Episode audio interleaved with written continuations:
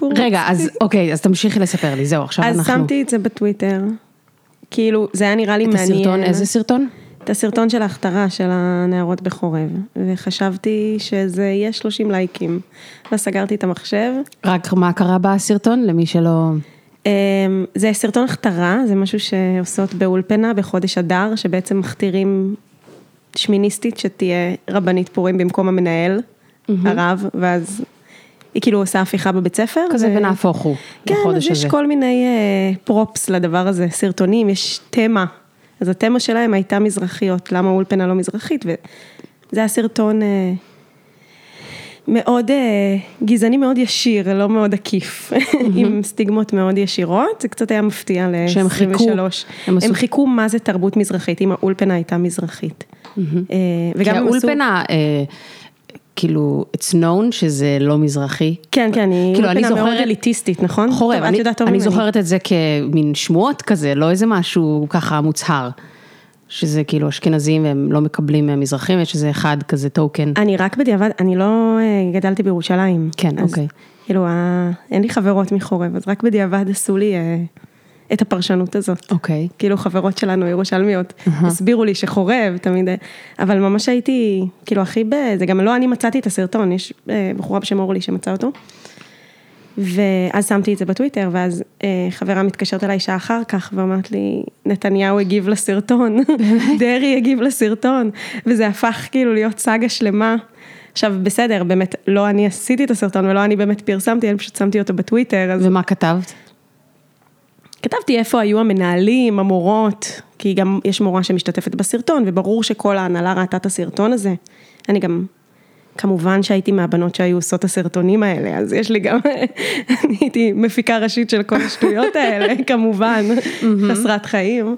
אה, וזהו, ואז באמת הייתה סאגה ממש שלמה ומעניינת של... אה, אה, קודם כל מלא קונספירציות על למה הסרטון הזה עלה בדיוק עכשיו, כדי שיתקפו את הציונות הדתית ויסבו את המבט מהקיבוצים יום אחרי המימונה, ואני כזה, לא.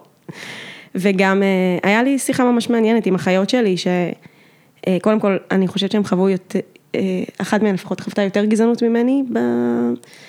וגם כאילו, המחשבה שלהן שהם אמרו לי, ברית, את, את, את צודקת, יש גזענות בתיכונים דתיים. זה הפך כאילו מין להיות שיחת היום בקבוצות וואטסאפ של אולפנות, זה מצחיק. אמ, אבל את הוספת שמן למדורת השנאה לציונות הדתית.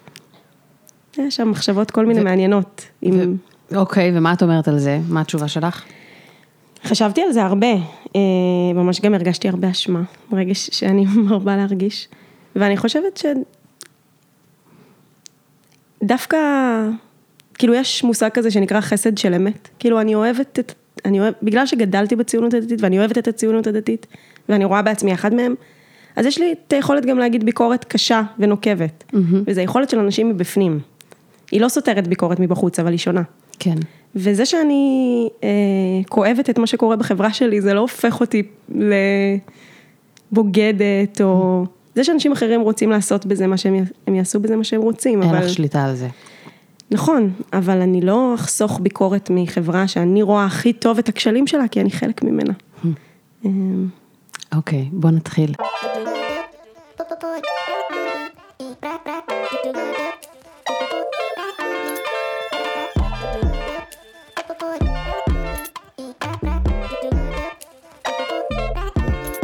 שלום לכולם, ברוכות וברוכים הבאים לבובקאסט, הפודקאסט בו אני מארחת נשים מעוררות השראה מכמה שיותר תחומים, לדבר איתם על העשייה שלהם, על הדרך שלהם, אה, על החיים עצמם, ואולי גם אה, לקבל השראה וכלים לדרך. אני אביגיל קוברי, מוזיקאית, כותבת שירים, שחקנית קולנוע וטלוויזיה. אה, עכשיו גם פתחתי כזה לינק מסודר עם כל מיני סדנאות ומפגשים שאני עושה, אז אתם מוזמנים להסתכל. אה, בלינק שאני אצרף לכאן. והיום יש אורחת שאני מאוד אוהבת ברמה האישית, ואני ממש שמחה שתפסתי אותה רגע לפני נסיעה מרגשת. שלום לברית יעקבי, היי, מה נשמע? בסדר. כן, נכנסנו כבר לשיחה, אבל עצרתי את זה ואנחנו נעשה את זה רשמית. אה, ברית, אני אספר עלייך. את מנהלת תחום חופש דת ומגדר בקרן החדשה לישראל. את אקטיביסטית. אגב, הדיבור שלנו על אשמה, אני חושבת שאי אפשר להיות אקטיביסטית בלי, בלי להרגיש שאת כל הזמן stirring up the... כן, כן. יכול להיות, נראה לי אי אפשר להיות אישה בלי להרגיש אשמה, אבל בסדר. אוקיי, נחזור לזה. את מנהלת, אז את אקטיביסטית, את מנהלת פורום, את פורום המאבק בהדרת נשים ושותפה ביוזמות לקידום פמיניזם חרדי. יש דבר כזה. את יזמת תרבות, את מייסדת מיזם חלל פנוי. שימו לב, זה מיזם של אירועי פופ-אפ בתוך חללי בתי כנסת נטושים והרוסים, פה בארץ, נכון? פה בתל אביב. פה בתל אביב. וזה אירועים שמבקשים לחגוג תרבות יהודית ולייצר במה לתרבות אלטרנטיבית השואבת את ההשראה שבאה מן היהדות ולספר את סיפורם של בתי הכנסת העתיקים בצורה רלוונטית. את בוגרת אה, תואר בתלמוד, מרצה בתחומים כמו דת ומדינה, מגדר ופמיניזם, גדלת בציונות הדתית, במשפחה יותר מסורתית מזרחית, והיום את מגדירה את עצמך בגדול מסורתית, אבל כמו הרבה אנשים על הציר, כמוני גם, את מתקשה, סלאש לא מעוניינת אה, להגדיר את עצמך, שזה בעיה, אבל בסדר. אה, ואני אגיד גם מאוד חשוב וחגיגי, שלפני חצי שנה הקמתי יחד אה, עם עוד חברים תנועה. שנקראת השמאל האמוני. שמאל אמוני, התארגנות של דתיים, מסורתיים וחרדים שהם בשמאל, שמנסים להשמיע קול אחר אל מול המדיניות של הממשלה. אני ואת, אנחנו חברות, אה, הזמנתי נכון. אותך. אה, את יודעת אז שהכל שקר. לא, בכלל לא, להפך, אני כל כך שמחה, כאילו, את יודעת, אנחנו שמות מיקרופונים וזה אווירה אחרת, אבל שנינו פה לבד בבית. נכון. אבל זה באמת מייצר איזה... התגייסות כזאתי. אמ, אני אגיד שבאמת תפסתי אותך רגע לפני שאת טסה לבוסטון, לתוכנית יזמות של יהודים ופלסטינים. את רוצה לגלות קצת משהו על זה? לא, כי אני ממש מפחדת מעין הרע. אך, אוף. לא, אני, כן, אני טסה. כן. אה, אני לא יודעת כל כך מה מצפה לי, אבל יהיה מעניין. לכמה חודשים? שלושה. וואו. זה הכי הרבה שעזבתי את הארץ אי פעם. יואו. ואני אחזור אה, עם אנגלית טובה יותר. עם אנגלית טובה יותר ועם... כן, ואולי אה, קצת פרספקטיבה, נראה לי זה גם אה, נדרש לחיים פה. פרספקטיבה על? חיצונית, על... אה, אני מאוד בתוך כל מה שקורה, כל הזמן. אפרופו השיחה שלנו קודם, mm-hmm. על להיות אדם פוליטי או לא להיות אדם פוליטי. כן. אז נראה לי שלושה חודשים מחוץ לישראל יכולים לעשות דברים מעניינים לנפש. אני מקווה. כן. כן, זה גם ציפייה שגם מפחיד לקחת אותה איתך. כי אולי זה לא יקרה, נכון? כזה אני נכון. אחזור, אני אתאוורר, אני אראה דברים אחרת. כן. אולי אני אהיה אופטימית, לא. לא. אנחנו אופטימיות. אני ממש אופטימית. כן, את חייבת להיות אופטימית אם את אקטיביסטית. נכון. זה כזה, זה תכונה נראה לי ראשונה בתפקיד, לא? אה, אופטימית וזוהמת, אבל כנראה כן. אופטימית וזוהמת. ברית יעקבי, אופטימית וזוהמת. אוקיי, אז אני רוצה להתחיל רגע. אמ, באמת, בזמנו כשעשית את ה... או, את יודעת מה? קודם כל אני אגיד, מעבר לאהבה האישית שלי אלייך, הזמנתי אותך כי אני... מרתק אותי השילובים האלה שהם חלק מהחיים האישיים שלך והמקצועיים שלך, שעל פניו נשמעים כמו דבר והיפוכו, שזה שמאל אמוני, פמיניזם חרדי. אני גם יודעת שאת גם נוגעת במקומות של להט"ב דתי. אמ, ואת במגע עם אנשים שיש להם זהויות כפולות או משולשות, אני גם באופן אישי מזדהה עם זה כחוזרת בשאלה עם הורים מהגרים, ומעניין אותי המקומות האלה, שהם לא צפויים ושהם שוברים את הסטיגמות שיש לנו כלפי מי שנחשב אחר. אני חושבת שזה ממש גם חשוב כל הזמן לעבוד על המקום הזה. ובזמנו כשהתראיינת לכנס אה, של השמאל האמוני, אמרת משפט אה, שהולך ככה, נראה לי שכולם, שכולנו הרחבנו קצת את אזור הנוחות שלנו הערב. כולנו מרגישים קצת לא בנוח, אבל זו תקופה שצריך להרגיש בה לא בנוח. אמרתי בוא, בוא נשאל אותך למה התכוונת, בוא נתחיל משם. וואי, זה היה אה, משפט סופר ספונטני. לא התכוונתי, I take it back. לא, לא, התכוונתי ממש, הוא לא היה כתוב לי. בדפים. הנחיתי את הכנס הזה, אולי אני אגיד מילה. בטח, אה, הרחבה. מפה לשם, אה, כמה ימים אחרי הבחירות, אני ועוד כמה חברים שכולנו פעילים במרחבים כאלה ואחרים בשמאל, אמרנו חייבים לעשות משהו לכל מישהו כמונו ומרגיש רע. עוד לא היה את כל הדיבורים על הרפורמה, אבל הבנו שזה כנראה הממשלה, והממשלה אפילו עוד לא הושבעה, אבל היה ברור לנו שזאת תהיה הממשלה הכי דתית בתולדות מדינת ישראל והכי ימנית בתולדות מדינת ישראל, ושהיא ממש לא מייצגת אותנו, אבל היא כאילו מתיימרת לדבר בשמנו. את אומרת אותנו? אנשים שבאו מהחברה הדתית או החרדית. אז התגבשנו והכי, באמת הכי בספונטניות, מתקציב מאוד קטן, אמרנו בוא נעשה כנס, נביא 200 איש. אה, מפה לשם היו כמעט 800 איש בכנס, איש וואו. ואישה, כן, בהיכל שלמה, זה מין איזה מוסד ירושלמי שהרבנות הראשית הייתה בו, ותנועת המזרחי הדתית, אז זה גם היה איזה reclaiming כזה.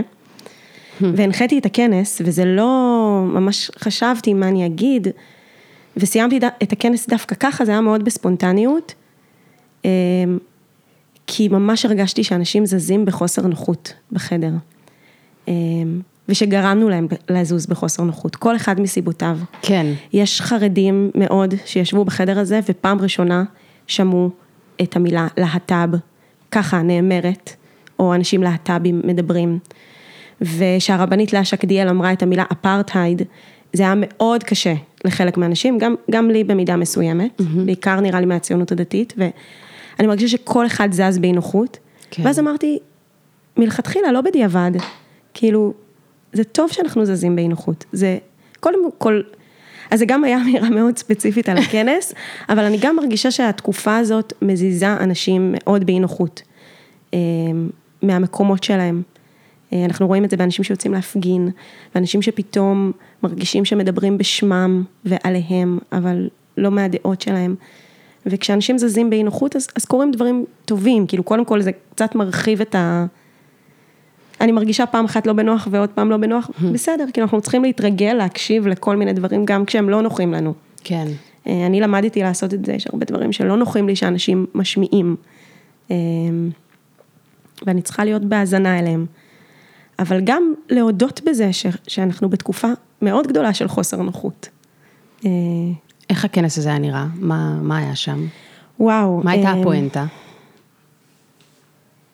הפואנטה הייתה, אה, אה, דבר ראשון להגיד, יש לנו בית, כאילו בואו, בואו נראה מי אנחנו, בואו נהיה פחות לבד. אני ממש אה, נוטה לא לזלזל בדברים כאלה, גם אם אין להם איזה go to של מה עושים עכשיו. רק עצם התחושה שאנשים מתכנסים ביחד, והם כן. רואים שהם הם מיעוט, אבל, אבל הם מיעוט פחות קטן ממה שהם חשבו. והם מאוד שונים, אבל גם יש המון מאפיינים מאוד דומים. כן, זה באמת נראה לי נורא קשה לשים את כולם, כאילו, זה תמיד נראה לי קשה להתאגד למשהו, למפלגה, לקבוצה, כי כאילו, את כזה, רגע, רגע, אבל זה, זה לא מדבר אותי, וזה לא מדבר אותי. ממש. וגם נראה לי אנשים בצד הזה של המפה, אז זה עוד יותר אינדיבידואל, אינדיבידואליסטים, ש... כאילו, בכלל להגיד אנחנו, זה ברור, לא כל יודעת, אחד איך הוא אומרים אנחנו, שלג ייחודי. כן, נכון. אמ, אבל אני חושבת שדווקא זו תקופה שיש בה ערך לאנחנו, מאוד גדול. כאילו להרגשה ש... שיש עוד אנשים שהם שותפים למשהו ממה שאתה חושב ואת חושבת. אז זו הייתה המטרה הראשונה, אבל אני חושבת שהייתה פה עוד מטרה, והיא גם להשמיע קול למול הציבור שלנו. ולהגיד, זה לא משחק של חילונים נגד דתיים, זה לא משחק כמו שאתם מנסים לצייר אותו. אנחנו שהגענו משם, אנחנו רוצים להשמיע קול אחר, אנחנו לא ניתן שתיקחו את התורה שגדלנו עליה, להיות אה, מרחב שכולו גזעני וכולו אה, שוביניסטי ואנטי להט"בי, ויש אנשים שחושבים אחרת. אה, אז, אז לנו היה ממש חשוב גם להשמיע את הקול הזה החוצה. אה, נראה לי, ש, נראה לי שזה קרה. ואני יודעת שהיה כזה מעגלי שיח בתוך הכנס הזה, מה? כן, זה היה ממש מרגש. לפני, לפני כמה ימים ישבתי עם מיכאל, שהוא, שהוא קולגה שלי, מיכאל מנקין, שאחד מהאנשים ש, שיחד יזמנו את הכנס, ישבנו בבית קפה, דיברנו על עוד פעולות שאנחנו עושים, והגיע בחור ואמר לנו, שמעתי שאתם מדברים על הכנס, קודם כל, אני צריכה לדבר פחות בקול בבתי קפה, נקודה. ואז הוא אמר, "אה, אח שלי הקטן ישב במעגל צעירים, היה לנו מעגל צעירים, זה היה המעגל הכי מרגש. כזה חבר'ה, בני, אה, מתיכון עד אה, ישיבה, והוא מצא שם חברה. חברה כאילו, בת זוג. Girlfriend, כן. אוח, מה- חייב להיות חלק מהזה. מה אני צריכה יותר מזה, באמת. מעגל שידוכים. זה ולדבר פחות בקול בבתי קפה. למה? זה אבל, חלק אה, מהאקטיביסטיות שלך. כנראה. נראה לי. כנראה. אה, מי שרוצה לדעת מה אני עושה, פשוט שבו לידי בבית הקפה, אתם תדעו הכל. אבל... למרות שפה עכשיו את כזה, הכל ש- את יודעת, יש- יש אורחות שאני צריכה כזה, תתרחקי וואי, מהמיקרופון, איזה כיף, רק בשביל זה היה שווה לבוא. אמ, אז מעגלי שיח. אז היה, אז, אז אחרי הבמה המרכזית, שהייתה בה את הדוברת הכי מדהימה שיש, היא הרבנית עדינה בר שלום, היא הבת של הרב עובדיה יוסף. פמיניסטית, חרדית, פורצת דרך באמת. אה, ועוד אה, הרבה אנשים מעוררי השראה. אולי החלק הכי מעניין שהיה מעגלי שיח, ואני חושבת לא, לא היה נושא שלא כיסינו, מלהט"ב, דרך דת ומדינה, דרך אה, מאבקים חינוכיים, עוני, אה, שלום וכיבוש ומעגל צעירים, וכל אחד הצטרף למעגל שנוח לו, ובמעגלים היה ממש ניסיון לחשוב איפה אנחנו נמצאים, מה אנחנו רוצים לעשות. אה, ומפה לשם בנינו איזה תנועה, אנחנו, אנחנו עדיין ב- בעבודה איתה, אבל יש לנו, כן. יש לנו קהילה, יש לנו תנועה, אנחנו מנסים להשמיע קול גם פנימית וגם חיצונית. וואי, זה נראה לי, אני כמישהי גם שגדלתי אה, בציונות הדתית, אני חייבת לומר שהשנאה לחרדים, עוד יותר כדתייה לאומית, דתית לאומית, הוא כזה גדול, שכאילו כל פעם ש... כל פעם שהייתי שומעת מישהו ש, שמדבר על הדתיים, על חרדים, כאילו מטריה אחת, זה היה כזה, לא, לא, לא, לא, אין מצב שאתה משווה אותי לחרדית. אה, כאילו, אני יותר קרובה לעולם החילוני, וזה, כאילו, עד היום גם אני שומעת, עכשיו, אני אומרת את זה, כאילו, אמ, אני מרגישה שלמרות שאני מחשיבה את עצמי בן אדם הומניסטי ולא גזען ובלי דעות קדומות ונה נה נה, אני מרגישה שעדיין מול המגזר הזה, כנראה גם בש, בגלל שהוא מדבר בשם התורה, שגם אני גדלתי עליה, וכל הדבר הזה, אני כל כך אמ, צריכה לעשות עבודה כל כך גדולה, לא להיות אמ, גזענית כלפיהם, כאילו אני ממש מרגישה ברחוב, כש...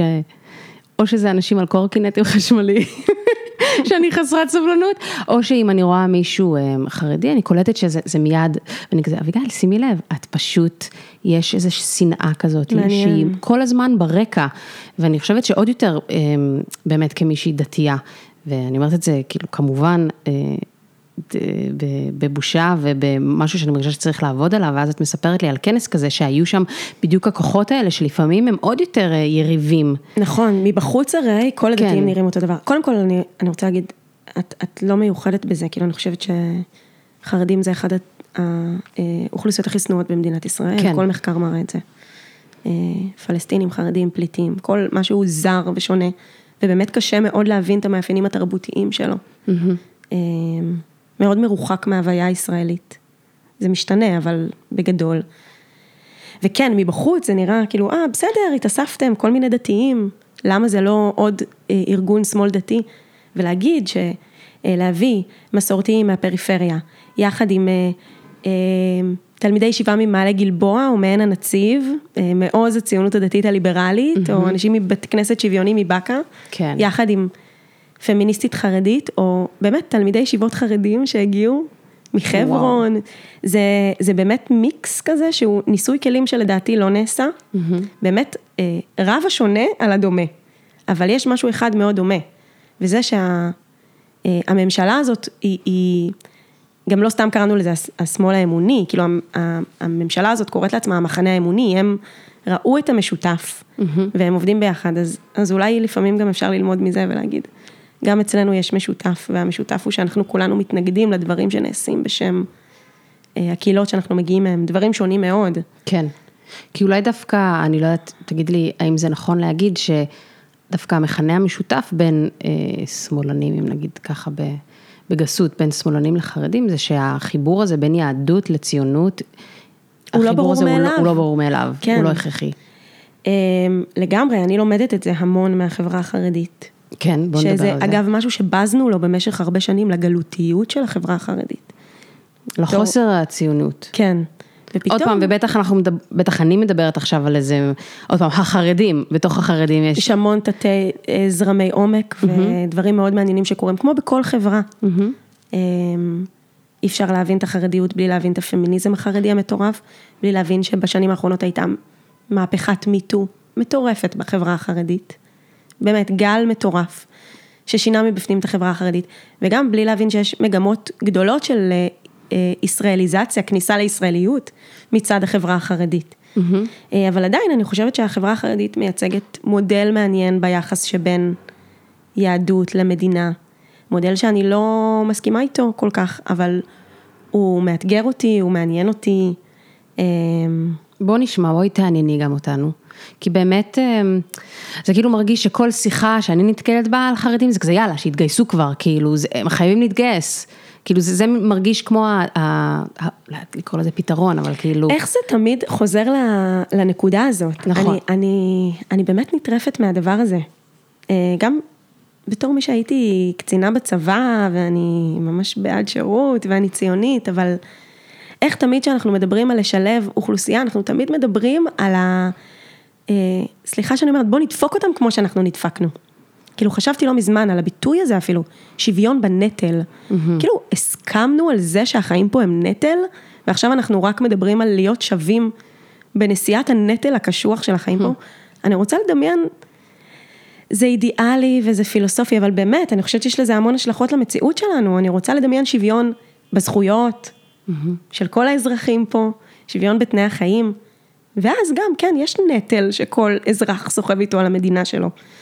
אמ, אבל אני לא, לא מצליחה להבין את הלחץ אה, הגדול לגייס חרדים, בעיקר שיש הרבה דברים אחרים לדבר עליהם, השתלבות בשוק העבודה, שהיא הרבה יותר אקוטית, אה, מה שילוב חרדים מואץ יעשה לצבא, זו גם שאלה מאוד גדולה. אז אמרת, אז אמרת שאת בעצמך גם קשה לך עם המקום הזה, אבל שזה, ש, שזה מעניין אותך, שזה מאתגר אותך, שזה פותח לך את המחשבה. אז את יכולה אולי לשתף אותנו בנקודות האלה, שהעבודה שלך עם המגזר הזה פותח לך את העיניים? כן, אני חושבת שבשנים האחרונות אה, יש אקטיביזם חרדי מאוד אמיץ, כמו בכל חברה, אה, מה שרואים מבחוץ הוא לא מה שרואים מבפנים, ומבפנים יש זרמי עומק מאוד חזקים שמבקשים להישאר חרדים. הקטגוריה הדתית שלך היא שאלה סוציולוגית, בגלל זה אני מהציונות הדתית, לא משנה אם כל העולם יגדיר אותי אחרת, אני, 아, עוד אני בת הציונות. הדתית. ההגדרה הדתית היא סוציולוגית, אני סוציולוגית בציונות הדתית. כן. את- אנשים יכולים להגיד לי שאני לא מהציונות הדתית, זה בסדר, אני בת הציונות הדתית. כלומר, גם אם היום את לא שומרת, אה, אני שומרת איך ש- במידה, אבל כן, זה לא משנה. בדרך שלך. לא, אני, האמת שאני יותר שומרת מלא שומרת, אבל, אבל זה לא משנה, אני גדל, אני, אני אה, תוצר הגידול של הציונות הדתית, ואני... כן. ויש היום יותר ויותר אנשים חרדים שנשארים חרדים, הם לא עוזבים את החברה החרדית, אבל הם רוצים לשנות אותם מבפנים. וכמו שיש זרמי עומק בחברה החרדית שרוצים להיות יותר ישראלים ולהשתלב יותר בישראליות, יש זרמי עומק בחברה החרדית שמבקשים ומבקשות שוויון לנשים. יש לי חברות מאוד מאוד אמיצות. אה, אני לא רוצה לדבר בשמן, הן עושות עבודה מטורפת שנאבקות כדי להיות חברות כנסת במפלגות החרדיות, כדי שלא ידירו נשים במרחבים החרדיים. אה, אני תוצר של בית הגידול של הפמיניזם הדתי, אז אני רואה את הגלגול ההמשכי שלו, שזה הפמיניזם החרדי. יש לי חברים שנאבקים אה, נגד פגיעות מיניות בחברה החרדית, מתוך החברה החרדית. ויש לי חברים שהם מבקשים מקום ללהט"בים בחברה החרדית. הם לא רוצים לשנות את החברה שהם מגיעים ממנה, והם לא רוצים לצאת ממנה. הם רוצים להרחיב את, אה, את גבולות הסובלנות וההכלה בתוך החברה שלהם, קצת כמו שאני מבקשת לעשות בחברה שלי. ובשביל זה, כמו בכל דבר, הם צריכים עזרה ותמיכה וסולידריות של, של חברים וחברות מבחוץ. אה, אז אני בסולידריות הזאת, אה, והחברה החרדית מאוד קרובה לליבי. כאילו אם בכל זאת, שנייה, נתעכב על המקום הזה של הצבא, או שירות לאומי, או משהו כזה, כאילו איפה את מרגישה שיש מקום ל... איך לגשת לנושא הזה, איתם, כשאת עובדת איתם? מבחינתי זה, אני, זה בכלל לא עניין אה, הגיוס לצבא. אני באמת חושבת שצריך לחשוב על השורש. יש לנו זעם מאוד גדול על החברה החרדית, שלא לוקחת חלק בישראליות, אבל אה, צריך להסתכל לחברה הזאת בעיניים וגם להגיד שגם הישראליות לא סופרת את החברה הזאת בצורה שווה. אסון מירון היה רק לפני שנתיים. אה, החברה, החברה הישראלית לא טיפלה בצורה נאותה ב- באסון הזה, כי היא בעצמה בוחרת לראות את החברה החרדית כמו איזה אה, גטו שאפשר לדבר איתה רק דרך המנהיגים שלה, ולא ישירות, כמו הממשלה והכנסת מדברות אליי כאדם שווה, בלי שיש לי איזה תיווך של מנהיגים. Mm-hmm. אני חושבת שברגע ש, שבמדינת ישראל יהיה יותר שיח על, על זכויות של כל האנשים, יהודים וערבים, חרדים, חילונים, אז אפשר יהיה לדבר גם על החובות, וצריך לדבר על החובות, ובאמת יש מיליון דרכים לפתור את זה. אה, אני לא חושבת, אני לא חושבת שתורתם אומנותם זה באמת צריך להיות כמו היום, אבל מאוד מפריע לי שכל שיח אוטומטית הולך לזעם של בוא נגייס חרדים. זה מין איזה דרך להפיל אשמה בלי באמת לחשוב גם על ההשלכות של זה. אה, כאילו ברור לנו שזה לא יקרה ואנחנו נמשיך לכעוס ואנחנו נמשיך כן, לזעום על הפרזיטיות. לא ככה, לא ככה, צריך לעשות הרבה תהליכים כדי שהדבר הזה יקרה. אני מאוד מאוד בעד אה, שירות, אני מאוד בעד תרומה למדינה, אני חושבת שאף אחד לא נפרד מזה, אני לא בטוחה ש... אה, ללמוד בישיבה שווה ערך, או לפחות אה, פטורים המוניים, אבל אה, איך כל מחאה בישראל הופכת אוטומטית להיות זעם על החברה החרדית, אגב, תמיד מרגיש לי שזה קצת קפיטליסטי. מעניין, כאילו הבחירה של אנשים אה, לחיות חיים מצומצמים, ברור שיש המון עוני בחברה החרדית שצריך לטפל בו, אבל יש המון זעם על אורך החיים, לא רק על הגיוס. כן. כן. אנשים שיחיו איך שהם רוצים לחיות. יש המון סגנונות חיים והמון דרכים לחיות את החיים, והבחירה להביא הרבה ילדים, והבחירה לחיות בצמצום. וה... יש, יש כל מיני בחירות, אני לא רוצה לעשות גם אידיאליזציה לחברה שיש בה הרבה קושי, אבל... אמ, אבל אני חושבת שיש פה, פה איזה אתוס של המון זעם על החברה החרדית, וכל פעם הוא יוצא בדרך אחרת. כן. כן, כאילו, כמו ש... כל הדברים שהם מלמעלה ומבחוץ, והדברים הגדולים הם כזה מן האמרות הגדולות האלה, והם לא מתוך הקטן, הנה, את אומרת, יש מיליון דרכים לפתור את זה, כאילו, השאלה איך באמת מהכיוון ההוא אפשר לנטרל את הזעם הזה. נכון, וגם אני רוצה להגיד, אני חיה במדינה מתפקדת ודמוקרטית, ואני רוצה שהאחריות תהיה על המדינה. אני לא רוצה להאשים את האנשים.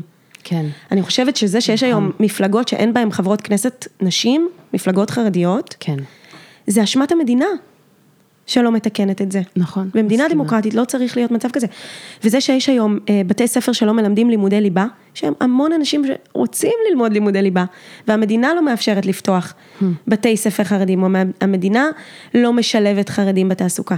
אז אה, זה על חרדים, אבל כמו כל אוכלוסייה, הציפייה שלי, באמת, מהמדינה, היא שהיא זאת שתפתח את הדלת, ואנשים יבואו, ב... כן, אנשים, כן. י... מי שירצה יבוא, אבל המדינה צריכה לדאוג אה, לדברים האלה. ולא לשאול את ההורים למה הם לא מלמדים לימודי ליבה. נכון. נכון, זה קצת, אה, זה דומה ל... לבעיית ה... אקולוגיה, שכאילו, זה בסוף נופל על בן אדם כזה, אתה ממחזר, אתה לא ממחזר, אתה איש נורא, אתה לא איש נורא, בסוף זה התאגידים, זה, זה כוחות הרבה יותר גדולים שהם אחראים על המסות העיקריות נכון. בזיהום האוויר. אז זה גם וגם, תמיד, אה, תמיד צריך אקטיביסטים ואנשים אמיצים מהשטח, אבל אי אפשר להתעלם מהאחריות של, אה, של המדינה שלנו כלפי כל, כל מי שחי בה. אז איך, איך הגעת להיות אה, בן אדם פוליטי? מעניין אותי לשמוע, איך הגעת לעשייה הזאתי? וואי. אמ, מה המוטיבציה שלך? אני חושבת שממש נולדתי אישה פוליטית, ממש מגיל אפס. מה זאת אומרת? אמ, תמיד אה, עוולות סקרנו אותי, תמיד אה, להתדיין ולהתווכח על עניינים פוליטיים. אני ממש זוכרת, אה, ב-2003 הייתי בת 13.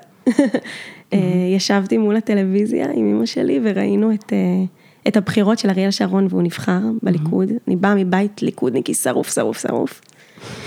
וראיתי, זה היה לילה, ואימא שלי הרשתה לי להישאר ערה לראות את התוצאות של המדגם ואת כל הצהלות במצודת זאב, והיו שם מלא צעירים וצעירות עם חולצות של הליכוד והג'ינגל של הליכוד, ואני ממש זוכרת את אימא שלי, את, אותי שואלת את אימא שלי, אני רוצה להיות אחת מהן, מה אני צריכה לעשות? אז אמא שלי אמרה לי, תלכי למצודת זאב. זה הבניין של הליכוד בקינג ג'ורג' בתל אביב. אז נראה לי יום או יומיים אחר כך לקחתי קו 66 מרמת גן. מרמת גן.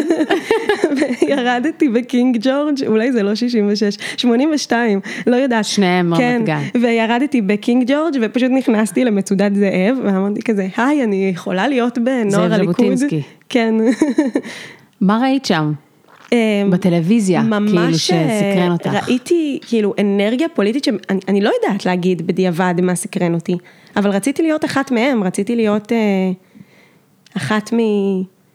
מהאנשים שכזה משנים אה, דברים במציאות הפוליטית. אה, מאז שאני הייתי, הייתי אז בנוער הליכוד, בעקבות זה, ו, וזהו, רגע, מאז... הגעת, הגעת, ירדת מהאוטובוס, הגעת, ומה קרה שם? איזה מוזר, איזה פדיחה, אני, למזלי, זה כאילו, אני לא, אנחנו אנשים נרטיביים, אז זכרתי את הנרטיב הזה. אה, הצטרפתי לנוער הליכוד, אז הייתי איזה כמה שנים בנוער הליכוד, אה, וזהו, ומאז שאני כבר לא בליכוד אין לי בית פוליטי, כי באמת הליכוד היה הבית הפוליטי שלי, זה כמו, זה כמו קבוצת כדורגל, גם עוזבים אותה, אי אפשר לעבור ל, ליריבים, אבל, אבל אני חושבת שתמיד הייתי אדם עם מודעות פוליטית. אה, בבית שלי יש, אה, אה, היו קוראים לי יפת נפש, זה לא משהו טוב. כן. זה, זה כאילו קללה, לקח לי המון שנים להגיד, אה, ליטרלי זה דבר חיובי, להיות יפת נפש. אבל תמיד למה קראו לך ככה? עצבן אותם שאני, שאני חסה על אנשים שלא צריך אולי לחוס עליהם, אבל, אה, אבל אני חושבת ש, שהייתי אדם פוליטי מגיל מאוד צעיר, אולי לא עם הדעות שיש לי היום, אבל איך זה קרה בעצם אם גדלת בבית כזה? כאילו שפתאום חתכת לאיזה דרך אחרת? קודם כל גדלתי בבית גם מאוד פוליטי, כאילו ההורים שלי אנשים פוליטיים, סבא וסבתא שלי, אז תמיד היה לי מי להתווכח ולהתדיין ומאוד עודדו אותי. אמ, וכמו כל אדם גדלתי ואימצתי את הערכים שלי. אני מאוד מאוד מפחיד אותי שאת יודעת מה המנבא הכי אה, טוב למה אנשים הצביעו בבחירות? אני בדיוק קראתי על זה ורציתי להגיד שאני הופתעתי, שזה אה, הדת.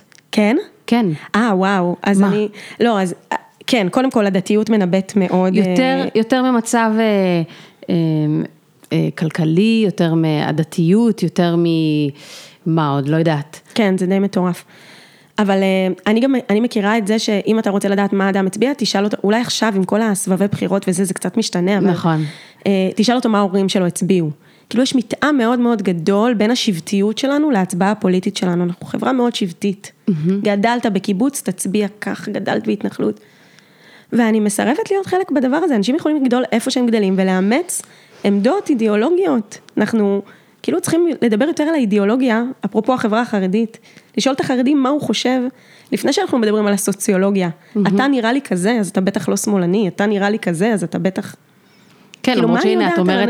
את אומרת שבפועל זה מה שקורה. כאילו בסוף אנשים מצביעים נכון. כמו ההורים שלהם. נכון, אבל אני רוצה, האנשים האלה שהם בשוליים, שהם עשו איזה מעבר, שהם לא בסוציולוגיה הרגילה שלהם, אה, הם מעניינים אותי. אפרופו השמאל האמוני, נראה לי יש הרבה מאיתנו כאלה. יש הרבה מאיתנו שגדלו בבתים שמאלניים שהיו מין זאבים בודדים של הציונות הדתית, כן. אבל יש גם המון מאיתנו שעשו את הדרך הזאת לבד, והבינו כל מיני דברים לבד, וזה זה גם דרך מאוד לגיטימית. אוקיי, אז בוא נחזור ל- לנערת הליכוד שהיית. מתי הרגשת אחרת? פתאום? נראה לי, אה, כמו כל דבר בחיים, אה, זה, אין, לי, אין לי מהפכים, אני לא אדם של מהפכים. אגב, גדלתי בליכוד ש... שהיה מאוד אה, תואם את, ה... את עולם הערכים שלי, מפלגה שהייתה ליברלית מאוד, דיברה הרבה על שוויון.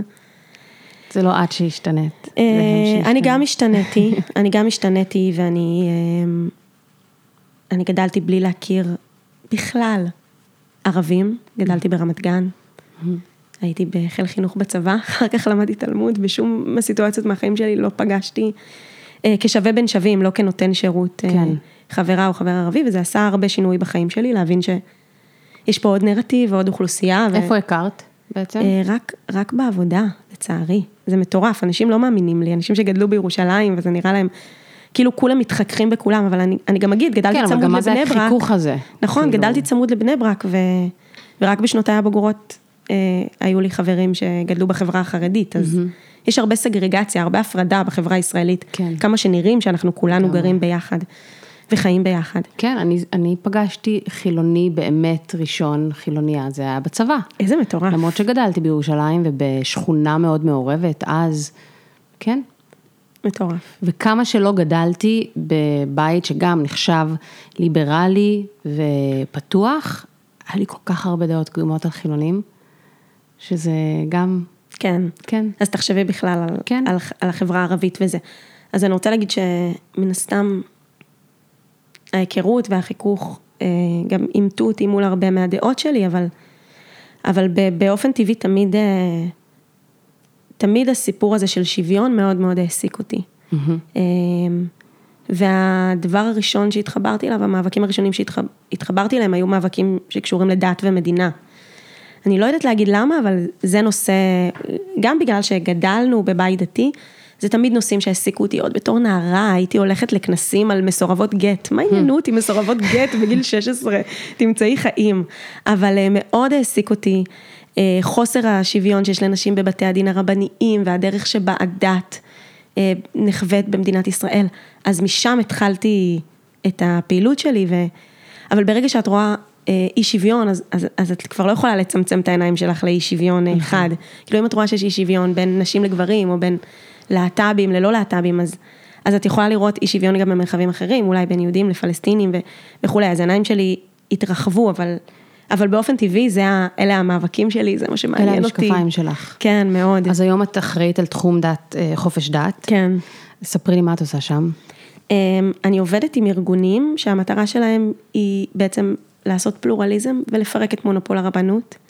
מדינת ישראל היא מדינה שאין בה חופש דת, אה, אין בה הפרדת דת ומדינה, זה ברור, אבל אין בה חופש דת לחוות את הדת היהודית כרצונך או כרצונך. עדיין מדינת ישראל זה מדינה שבה נשים לא יכולות אה, להתחתן, ויותר גרוע מזה להתגרש כמו שהן רוצות, ובמידה מסוימת תלויות בבית הדין הרבני ובבן זוג שלהם, אם הם, אם הם ירצו להתגרש. אה, ממש החופש שלהם, זכויות האדם שלהם מופרות. אה, מדינת ישראל זה עדיין מדינה שלא נותנת אה, שוויון לזרמים הרפורמים והקונסרבטיביים. אה, והמטרה שלנו, מה זה, בואי בואי שנייה, מה זה אומר? שוויון בתקציבים לרבנים, אה, שוויון במוסדות. יש לי חברות, נשות כותל, שנאבקות כדי בסך הכל להתפלל עם ספר תורה ברחבת הכותל המערבי, כמו שהן רגילות. ומדינת ישראל, שהיא מדינת העם היהודי, לא מאפשרת את, את החופש היהודי הזה, זה, זה פשוט מטורף. זה מטורף. כן.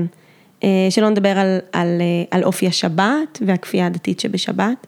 אה, אז אני באמת עובדת עם שורה של ארגונים, כל הסקאלה, מארגוני דת ומדינה, דרך ארגונים להט"בים וארגונים פמיניסטיים, במטרה אה, לייצר חברה יותר ליברלית בישראל, לפרק את מונופול הרבנות. את יכולה לספר על איזה עשייה, אה, לא יודעת, מקום אולי שהצלחתם, או שאתם מתחילים לפרוץ דוגמאות כאילו מה... ש... שקורים שם איזה צעדים קטנים? כן. אני חושבת ש, שזה תחום עם הצלחות מאוד גדולות, אני חושבת בכלל שהחברה הישראלית היא חברה מאוד, שמאוד מאמינה בשוויון מגדרי. היו פה ימים שהסיפור של אלימות מגדרית פתח מהדורות. היה בשער ידיעות אחרונות, נשים וגברים יצאו להפגין.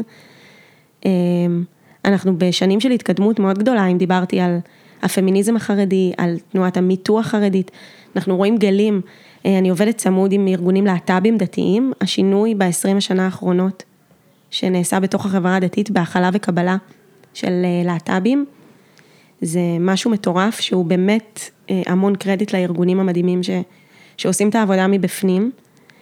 אה, ועדיין יש המון המון כוחות מבחוץ, קודם כל המון רגרסיה ובקלש, וגם המון כוחות מבחוץ שנורא מפחדים מהשוויון הזה.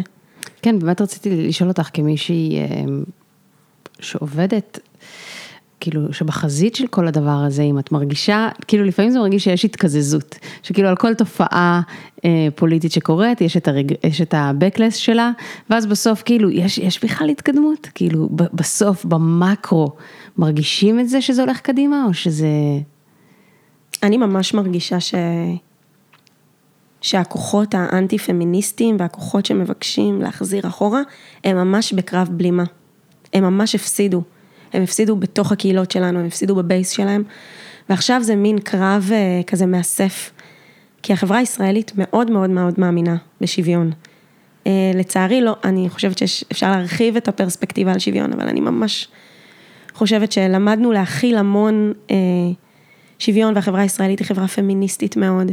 וואו, מעניין לשמוע את זה. אני, אני באמת חושבת, ואני רואה כמה, ממש העסיק אותי, מה מטריד אתכם כל כך בערך השוויון? למה הוא כל כך מאיים? אני יכולה להבין הרבה דברים שהם מאיימים, אבל מה מאיים כל כך בשוויון? ואני חושבת ששוויון זה ערך מדבק. וברגע שאת מאמינה שבאמת אנשים כולם שווים, וצריכים לקבל, שווים לא רק בתיאוריה, אלא צריכים לקבל זכויות שוות, mm-hmm. והתייחסות שווה בפני החוק, אז, אז למה שתחשבי את זה רק על גברים ונשים, למה שלא תחשבי את זה על סטרייטים ולהט"בים, או על אה, דתיים וחילונים, או על יהודים וערבים, וזה מדבק, ואני חושבת שזה מה שמאוד מפחיד אותם, שהשוויון הזה באמת ידבק, ושפתאום נראה את כולם כשווים. והם בקרב בלימה אה, בדרך שבה אני רואה את זה, לנסות אה, אה, לערער את הערך השוויון הזה ולהגיד, לא, לא כולם שווים. אבל, mm-hmm. אבל מי כבר יאמין לזה? אני רואה, אני מדברת המון, אני ממש אוהבת לדבר במכינות ועם צעירים mm-hmm. ובבתי ספר, גם דתיים, אני מתה על זה. Mm-hmm. תמיד אני, אולי זה גם בגלל שאני נראית כאילו אני בת 16, אז אני מרגישה כאילו התפלחתי לאיזה... בחלומי חזרתי לבית הספר התיכון, כן. אז, אז אני רואה את הדור הזה, והוא דור כל כך שוויוני וכל כך פמיניסטי. אז, אז הצלחנו מאוד. זה לא מרגיש לך כמו סתירה? בין אמונה לבין בין, פמיניזם נגיד? כן, ברגיל, כאילו, בין מלא דברים, כאילו, אם, אם בסופו של דבר, בשורה התחתונה, הדברים האלה יכולים ללכת ביחד. כאילו, זה ברור שכל אחת לוקחת את התורה דרך העיניים שלה, כאילו, כן. גם זה ידוע ש, שזו הסכנה בה, שאפשר להפוך אותה לגיהנום, אפשר לעשות את הדברים הכי יפים איתה. אמ, ואני תוהה אם, אם זה לא איזה um, wishful thinking, סתם כמו לקרוא לזה השמאל האמוני, שזה בסוף הולך ביחד, זה כן יכול ללכת ביחד. כן. וזה לא איזה מניפולציה של, של ההלכה או זה, וכדי שזה איכשהו כן יסתדר עם הערכים שלנו, שלפעמים מרגישים שהם פשוט, זה, יש סתירה מהותית. ויש סתירה מהותית. כן, אז איך... אני מאוד עסוקה בזה. אני כן. מאוד מפחדת לעשות רומנטיזציה. בדיוק. ליהדות. בתור מי שגדלו על הדברים האלה, אנחנו יודעות שיש סתירה מהותית. אגב, בין כל דת, שהיא דבר עתיק ושמרני, לבין החיים המודרניים. כן. אני פשוט חושבת שבחיים של כולנו יש סתירות. יש גם סתירה בין להיות אה, מדינה דמוקרטית למדינה יהודית. יש סתירה בין להיות ציונית ללהיות דמוקרטית. יש הרבה סתירות ש, שאנחנו מכילים בחיים שלנו, והן מה שהופכות אותנו ל, לאנשים מעניינים. אנחנו בוחרות אה, להיות פמיניסטיות ולהיות בזוגיות עם גברים. כן. אנחנו בוחרות אה, כל החיים להתמודד עם המתח הזה שבין העולם אה, השמרני, העתיק, לבין העולם הליברלי, המערבי, וגם שם יש דברים דפוקים וגם שם יש דברים דפוקים, ואני חושבת שאנחנו כל הזמן בסתירה, גם להיות שמאל ציוני זה, זה, זה סתירה מאוד גדולה. Mm-hmm. אז קודם כל להגיד כולם בסתירה. זה שאתם רואים את הסתירה עליי ואתם לא מבינים למה מישהו יכול להיות דתי ושמאלני, אז בסדר, אבל גם בחיים שלכם יש כל מיני סתירות. בעיניי גם, אמירה לא פופולרית, אה, גם להיות קיבוצניק ושמאלני, זה קצת, קצת סתירה. אה, אבל אנשים יכולים להכיל את הסתירה הזאת בחיים שלהם. אז קודם כל להגיד, אני מכילה את המורכבות, והמורכבות הזאת מעסיקה אותי ומפרה אותי, ואני לא מתעלמת ממנה. אה, וכמו שביהדות יש הרבה עליונות דתית ועליונות יהודית ומקורות שכואבים לי וקשים לי, אני מתמודדת איתם מבפנים, כי הם שלי. אני לא מנכסת אותם, אני לא לקחתי אותם. מה זאת אומרת כבר... הם שלך? אני חיה אותה, אני חיה בתוך ההתמודדות הזאת. אני לא מנסה לעשות רומנטיזציה כדי שזה ייראה לאנשים אחרים. איזה יופי שיש גם אנשים כמוכם. אנחנו תמיד צוחקים שזה מה שאומרים לנו. אנחנו באים להפגנה, גם אם אנחנו מארגנים את ההפגנה, גם אם מימנו את האוטובוסים של ההפגנה, באים ואומרים, כל הכבוד לכם, חבל שלא כל הדתיים כמוכם. אז אני לא מנסה להגיד, אה, להיות איזה יצור כזה אה, צבעוני ומעניין. אה, This is what you are, פשוט. זה, זה פשוט מה שאנחנו. ואני אגב, אני חושבת שאני לא מפרשת את התורה בצורה יותר מעוותת ממה שמפרש אותה בן גביר. כנראה שאני עושה שם פרשנות והוא עושה פרשנות, אבל אני לא מפרשת אותה בצורה יותר מעוותת ממנו. כן. מעניין איך אפשר להכיל באמת את הסתירות האלה, פשוט בצורה מערכתית. שם, שם יש בעיה, שם צריך להגיע להכרעות. בכלל, אני מרגישה שכאילו כל החיים, כן, אני מדברת על הדברים הכי כאילו קטנטנים בחיים שלנו, שיש איזו שאיפה כל הזמן להחליט. אפשר רק להחליט כאילו, כי כל האנרגיה הזאת של ההכלה, שנכון, זה כאילו, זה לא רק טוב, זה לא רק רע, זה לא רק... יותר קל באמת להיות במגמה מסוימת, בצבע אחד. נכון, אבל לכן למדינה יש ערכים ויש ערכי יסוד שהיא צריכה לשמור עליהם, לא משנה, ולתת את היכולת לכל אדם להיות מה שהוא, אבל, אבל למדינה דמוקרטית, ליברלית, כמו שאני רוצה שישראל תהיה, צריכים להיות ערכי יסוד. זהו, נראה לי אמרתי הרבה דברים ממש טובים על כיוונים שהחברה הולכת אליה, אבל אני גם מרגישה שבתקופה האחרונה מאוד מאוד מעסיק אותי. הגזענות שאנחנו ממש נהייתה, מרגישה לי כאילו ברורה מאליה מאוד, וגם אני מרגישה שזה לא כל כך הציונות הדתית שאני גדלתי בה, תמיד היו קולות גזעניים, אבל מאוד הוקעו מבחוץ, וקודם כל אני מרגישה שזה הקול היחידי כמעט שנשמע בשם הדת בימים האלה, העליונות היהודית, הגזענות. אני אגיד שאחרי.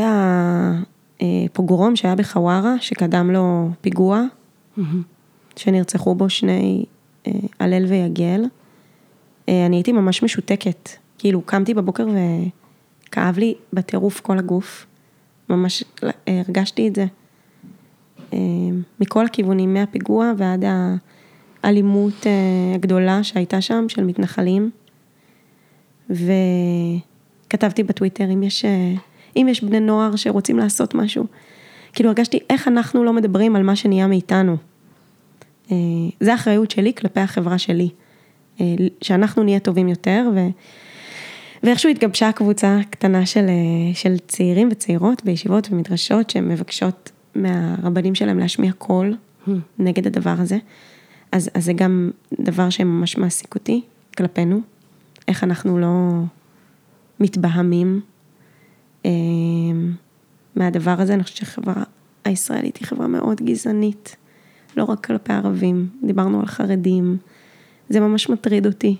זה מטריד אותי כי זה גם מגיע אליי, אני לא חושבת שאני איזה נקייה מהדבר הזה.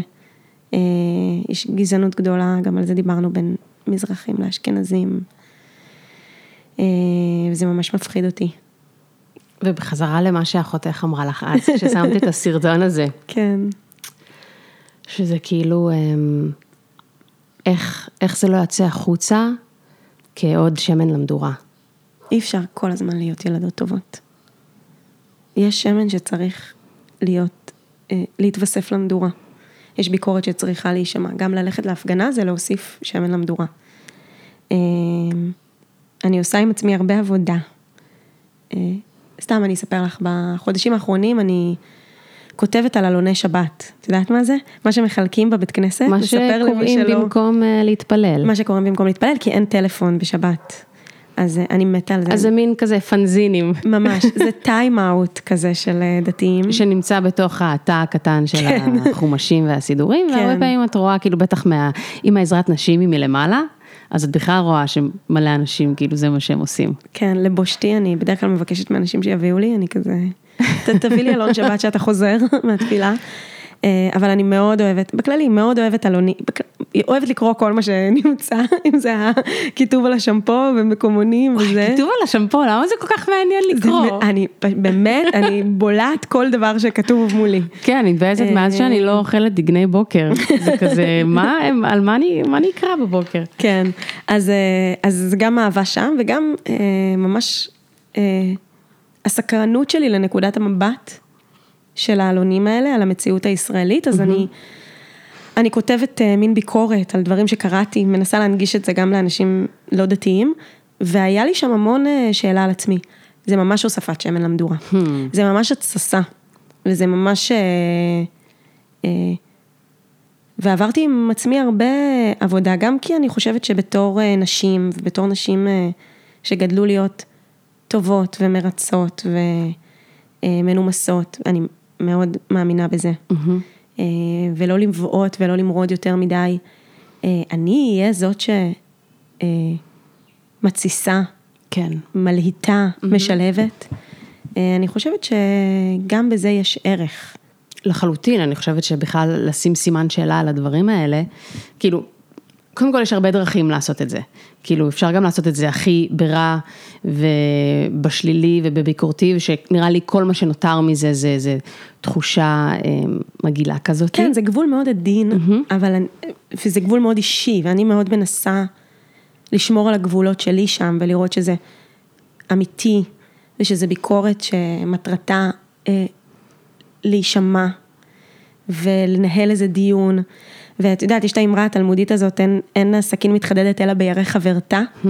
כאילו, אנשים צריכים את, ה, את הקולות האלה, וצריכים לשמוע ביקורת, ואני מאוד אוהבת להשמיע את הביקורת שלי, גם אני חושבת שיש חשיבות ללהשמיע את הקול שלך בעולם. כן. אה, וצריך לראות שזה קונסטרוקטיבי, שהמטרה של זה היא לא רק לפרק ולשסות ולהתסיס, אלא גם אה, לייצר מרחב שבו אפשר לשנות ולתקן. אמ, אני, אני, אני מודה שאני בשיח מאוד אה, גדול עם עצמי, אם אני יותר מתסיסה ומשסה, או יותר מתקנת. אה, אולי בגלל זה אני גם עושה קצת תרבות כדי לחפות על זה. אנחנו תכף נדבר על התרבות הזאת, כן. אבל כן, אני חושבת שזה בכלל כל פעם ה... ה...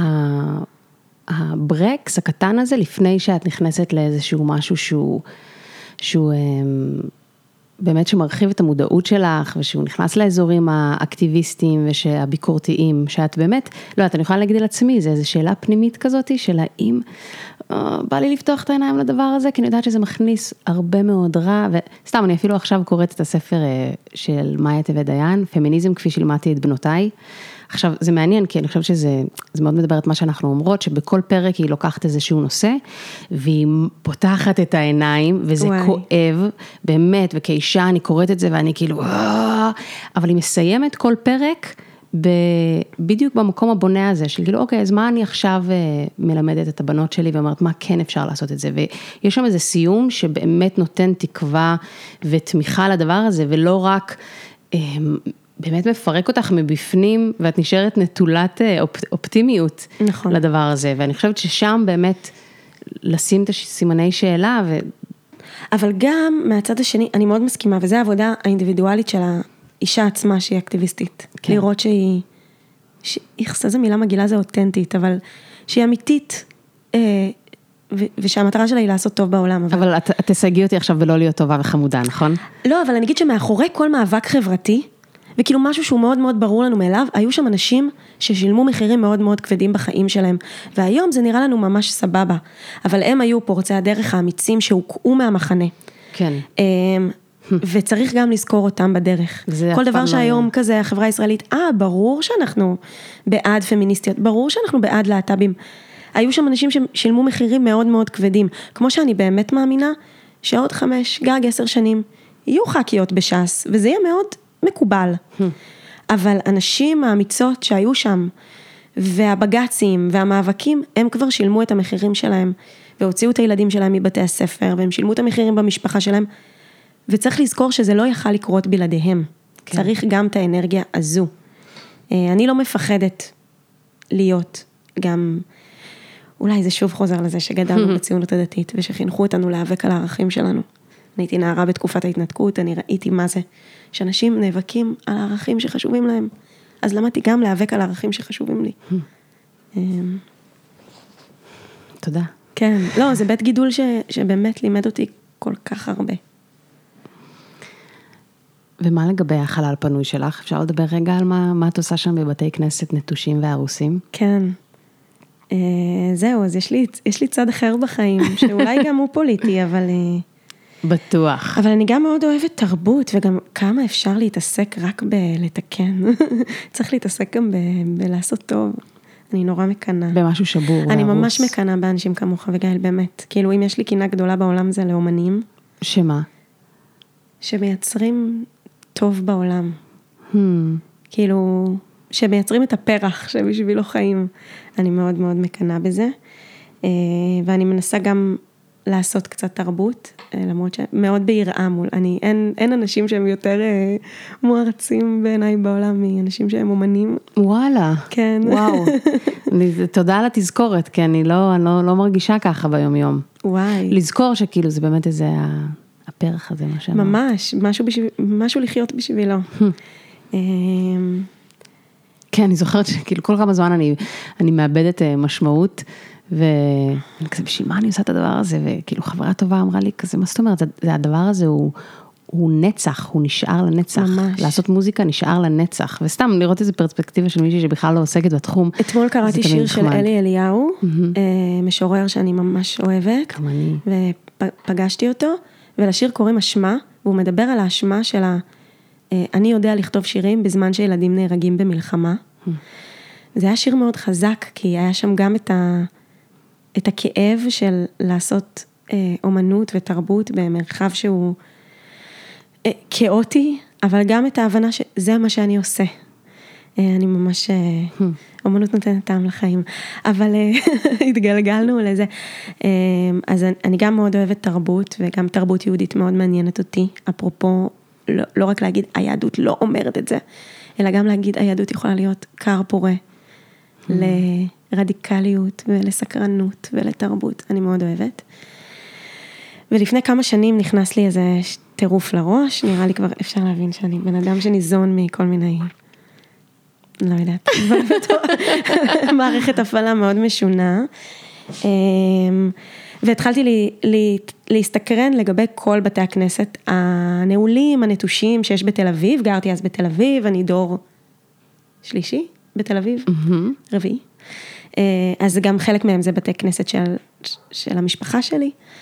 אה, וראיתי קצת מה קורה בעולם, ו, וראיתי שבעולם בתי כנסת שננטשו ממתפללים הופכים להיות מרכזי תרבות, וזה הגניב אותי בטירוף. כן, כי כשאת בתל אביב, ואת רואה פתאום מקום ענק, יפהפה, נטוש, כאילו מטורף. מבחינת אה, כאילו חיפוש דירות והנדלן והכל, ואת כזה, איך הדבר הזה מתקיים ממש, בכלל? ב- במקום שאנחנו רבים בו על חניה, כן. רבים בו על מקום בים. מה קורה? זה ממש הטריף אותי, אה, וזה גם אה, משהו בפשטות של בתי כנסת, הפשטות האדריכלית, ועם זאת היראה, מאוד העסיק אותי, המון שאלות על האם קדושה נשארת בחלל, ומה נותן את הקדושה, כאילו יש עכשיו מלא בתי כנסת שהם פשוט מתנס, ששמים בו כיסאות כתר ומתפללים, ומצד שני מרחבים שבהם יש ממש בתי כנסת ש, שהם נטושים, כי הקהילה זזה, עברה מקום, יש ג'נטריפיקציה, אה, יש מגמות עירוניות.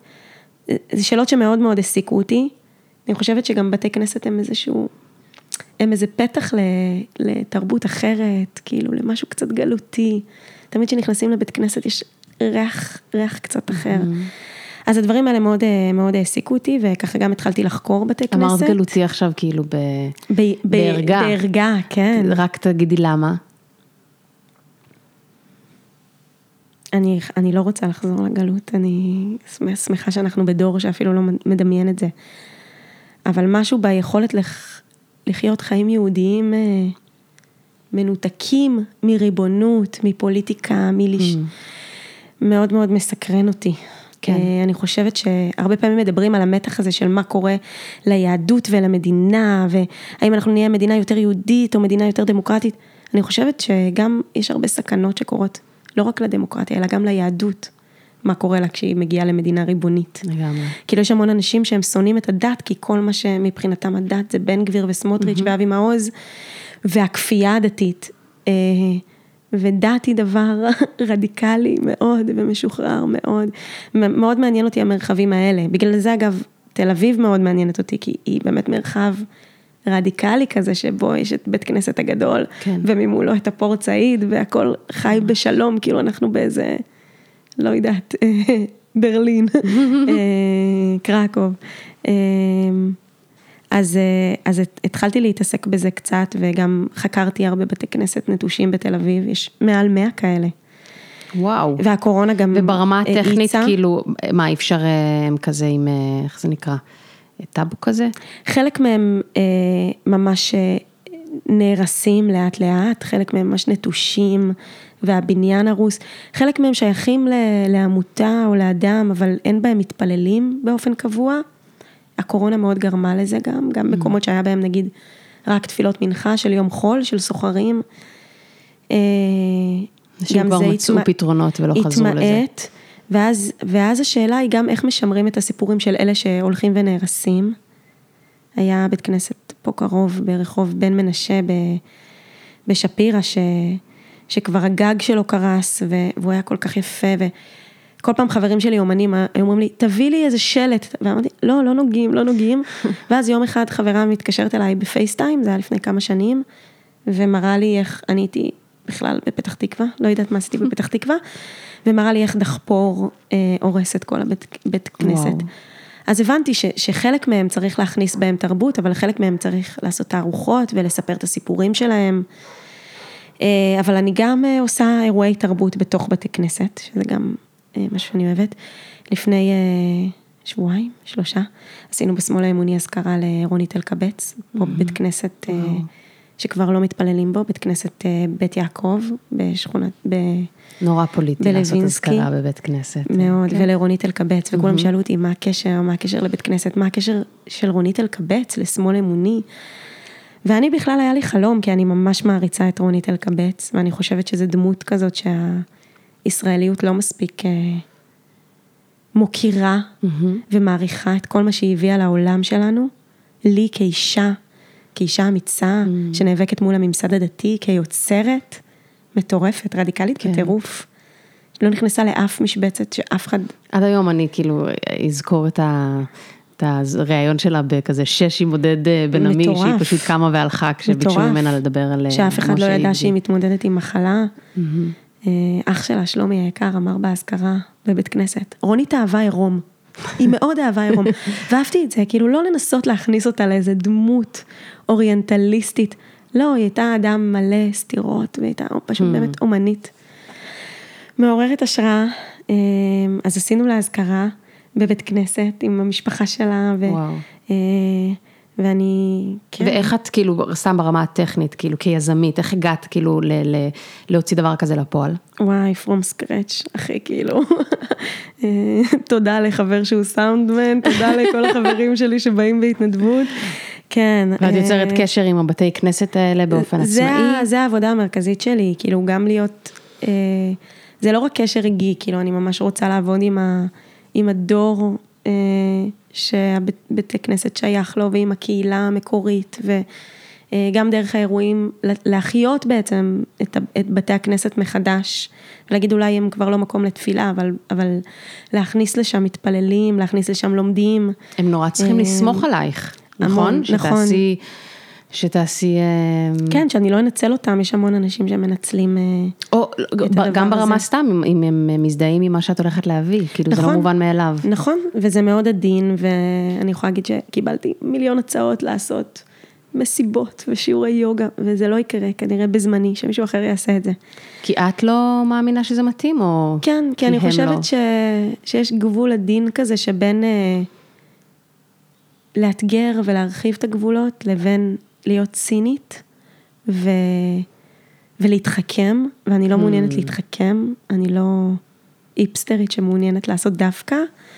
מעניין, כי זה באמת, זה גבולות כל כך זה כזה קטנים, כי אני בטוחה. שאת יודעת, את אומרת, יש אנשים. שמבחינתם לשיר, שאישה תשיר בבית כנסת, כן. זה, זה פורץ את הגבולות. כן. מבחינתי לא, אבל את יודעת, זה ממש מצחיק, חשבתי על זה. הראשונים שתמיד קמים לרקוד בכל אירוע, זה הדתיים. כי אנחנו שגדלנו בבתי כנסת, אנחנו יודעים שבבית כנסת משתכרים, ובבית כנסת רוקדים, וזה לא לא מכבד את בית הכנסת, זה מה שעושים בבית נכון. כנסת. ואנשים אה, חילונים, שמגיעים אה, לפעמים רק נגיד ביום כיפור לבית כנסת, באים עם המון יראה. אז חלק מזה גם למוטט את גבולות היראה, אבל לא בשביל להיות צינית, בשביל להגיד, זה גם, של, זה גם בית שלכם. וגם, אפרופו לעשות דברים פוליטיים, אני לא חשבתי על זה בכלל כדבר פוליטי, אבל רק בדיעבד אמרתי, להכניס נשים דרך הכניסה הראשית לבית הכנסת ולא דרך עזרת נשים, זה גם דבר קצת פוליטי. מאוד. וואי, אני כאילו, זוכרת. שלפעמים הייתי, אימא שלי הייתה מארגנת אה, אה, קריאת אה, מגילת פורים. כבר כן. מלא שנים בשכונה ברמות בירושלים. וגם כשהיא התחילה בשנים הראשונות זה היה דבר, כאילו כל וואו. פעם מלחמה. ואיכשהו פעם אחת עשינו את זה בבית כנסת אה, שלנו, בעזרת גברים, כאילו אנשים פשוט היו בעזרת גברים ושם. והתחושה הפיזית של להיות מטורף. בתחום הזה, גם אה, סתם במכנסיים, זה היה פורים, כזה יום חול, להיות שם, הרגשתי כאילו I'm doing something wrong, ממש. אבל איזה כיף, כאילו איזה כיף להרגיש שזה גם שלך. אני ממש אוהבת את זה. כן, זה בטח גם באמת נורא זה מאתגר. אותך. לפני כמה זמן הזמינו אותי באיזה אירוע ספרות לנגן כמה שירים באיזשהו בית כנסת. וגם יש לי שירים שהם לא הכי כן. אה, מנומסים, לא יודעת, ובאמת לקח, אני כזה, לא, רגע, מותר לי שאני ככה שרה? מה, אבל התורה היא הכי לא מנומסת בעולם. נכון, נכון, נכון. זה, זה תמיד השאלה, אם זה עושים לזכור את זה. כן, וגם אם עושים את זה דווקא, אומרים, זה, זה חלק מהדבר, זה חלק מאיזו השתלשלות של דבר. אמ, התורה הכי לא מנומסת בעולם, זה נכון, כן. זה יפה לומר. אז אני הקרנתי קטעים מגט ב... וואו. באזכרה, ולדעתי זה ממש התאים לבית כנסת, ואני ממש. חושבת שהאזכרה הזאת לא יכלה להיות בשום מקום שהוא לא בית כנסת. Hmm. אה, כן, ואני גם באמת פשוט שמחה שיש אנשים על הספסלים האלה, ושיש חיים ל... למרחבים האלה שהם לא הולכים ונאבדים בתוך עיר, טוב זה בכלל כבר, העיר הזאת שנראית כמו פלסטיק וכל מקום נהיה מלון, אז, אז גם לזכור שחיו פה אנשים, חיו פה משפחות, חיו פה קהילות של מהגרים, של עולים, וגם התרבות שלהם חשובה, אה, לא להתעלם ממנה בתוך איזה עיר שצמחה מן החולות. אה, אז, אז אני גם מאוד רוצה לזכור את זה, את כל. את כל הקהילות. אז כאילו בפועל, מה, כל כמה זמן את מרימה איזשהו אירוע? כל כמה זמן שיש כסף. כן, אני צריכה לעשות את זה יותר, אבל אה, זו קריאה לכל אה, מאזינות. כן, כל המאזינות ומאזיני בובקאסט. כל מי שיש לה רעיון, תפנו אליי. וואי, אני בטוחה שיש פה וואי, מלא אני מאזינים ממש עם רעיונות. אשמח, אני ממש אשמח. אנשים עם, עם, מאוד יצירתיים עם הקהל של הבובקאסט. יש. זה ממש גם מרגיש שאת אה, שתי ה... שתי ה... אמ, לא יודעת. מפלצת דו-ראשית של מה שאת עושה, התרבות והפוליטיקה שהן ממש משלימות. זאת. אה, אני מאוד מקווה, אני באמת, אה, אי אפשר להיות רק במאבק, צריך לזכור אה, באמת שיש, שיש, ש, שיש חיים טובים לחיות, אה, של, שהחיים שלי סך הכל טובים, אני רוצה ש, שהחיים של, של עוד אנשים שחיות באלימות או בעוני יהיו טובים, אבל בסוף המטרה שלנו היא לא להיאבק, היא להיות באיזה מקום טוב, ואני אני גם באמת מאמינה שמדינת ישראל, איך אני מנמיכה את הקול שלי שאני אומרת את זה, אבל אני מאמינה שהמדינה שלנו יכולה להיות מקום כזה. ממש מקווה. ואני חושבת שהדבר הכי, אמ, הכי אופטימי ואנושי ו... ולא יודעת, אמ, משמעותי לשמוע כל פעם זה הסתירה קיימת, הסתירה קיימת, כאילו אני אפילו, הסתירה היא החיים, היא מה ש... הסתירה היא החיים. מה שגורם, אפרופו יצירה, היא מה שגורם ליצירה, היא מה שגורם לנו להיות אנשים לא שטחיים. ו- ואני חושבת שהסתירה קיימת בכל בן אדם, גם אם הזהויות שלו על פניו לא כן, אה, יוצאות ככה החוצה. בין מי אין סתירות בחיים ומורכבות. בין ה... בית הגידול שלנו למי שאנחנו היום, בין מה ש... הערכים שגדלנו בהם. החיים מלאים סתירות, וזה מה שהופך אותם למיוחדים ומעניינים. האנשים שאני הכי אוהבת בחיים הם אנשים... שבא לי להעיף להם סתירה. כן, גם, לא, חס וחלילה. אבל אה, לא, שהם אנשים באמת שיש בתוכם מורכבות עצומה. כן, אה, זה אנשים שאני הכי, זה האנשים שאני הכי מתחברת ואוהבת אה, בחיים שלי. וזה בעיניי המנוע הכי מעניין ליצירה. כן. והאומנים שאני הכי אוהבת. כן, אני עכשיו כזה בדיוק בחודשים שאני טיפה יותר חוזרת לעבוד, וברמה, סתם שנהייתי אימא, ואני מרגישה שכזה, מטורף. שאני כל פעם, אני, אני כל פעם, מה שאמרתי לך על, ה, על האנרגיה הזאת של להחליט, רגע, זה או זה, או זה, או זה, או זה, ואז פשוט להיזכר, אביגיל, זה, זה, צריך להכיל את שני הדברים, זה לאו דווקא יהיה פה הכרעה לכיוון אחד, כאילו זו הסתירה והיא קיימת, וזה נורמלי, כאילו התחושה הזאת היא, היא, ממש. היא טבע החיים. היא גם מפרה נראה לי. כן. שהיא בר- לא- באמת, שהיא לא מסרסת. בד- בדיוק, כשהיא לא, כשהיא לא מקפיאה, ושהיא לא נכון. מרגישה שכאילו, שאנחנו בתסכול גדול מדי, ושיש פה משהו לא, לא, לא בסדר. כן. אז כן, יש המון אנשים שהסתירות בחיים שלהם הן גדולות מלהכיל. כאילו, אני באמת לא מבינה מה עובר נער הומו חרדי. זו סתירה שגדולה מלהכיל. אבל אני מקווה ש, שהחיים שלנו יאפשרו את המרחב הזה גם לשניות הזאת ולסתירות האלה, וגם להיות מי שאתה, כאילו להכיל את, את כל מה שאתה כולל. אמן. כן, סליחה, יצא לי מניפסט, אלוהים. כמו שצריך, איך, איך תעשי את מה שאת עושה בלי כן. פעם ביום מניפסט. לא, חשוב לי להגיד שיש לי הרבה ספקות. לא, לא, לא, אנחנו לא נסיים עם הספקות, אנחנו נסיים אבל עם, ה, ספקות עם זה האמונה, טוב, בסדר. עם הקול האמוני כן. שבנו. לא, אם יש פשוט אנשים שאומרים לכם דברים בלי ספקות, אז, אז אה, גם, זה. ממש את רוצה מפחיד. לרכוש את, ה, כן.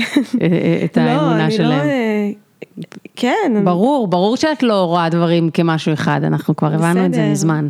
ממש מפחיד אותי, אבל באמת, אני מאוד מפחדת מאנשים אה, שמה? שאין להם כזה ספקות, שמשיחיים כאלה. בסדר. עם זה נסיים. יופי.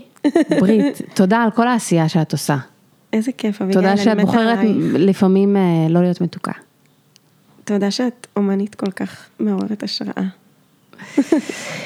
תודה שהאזנתם לנו. אה, אם זה יכול לדבר למישהו, תשלחו את הפרק הזה למשהו. אנחנו היינו ברית יעקבי, אני אביגיל קוברי. תודה שהגעת עד לכאן. תודה שאת נוסעת עכשיו לעוד איזה משהו מהמם ומיזמי ואופטימי. תודה לכל מי שהסכים להטיס אותי. ואני מחכה לשמוע כשתחזרי כל מיני דברים חדשים שהתרעננת. אז שיהיה לכם אחלה שבוע. תודה שהייתם איתנו. ביי.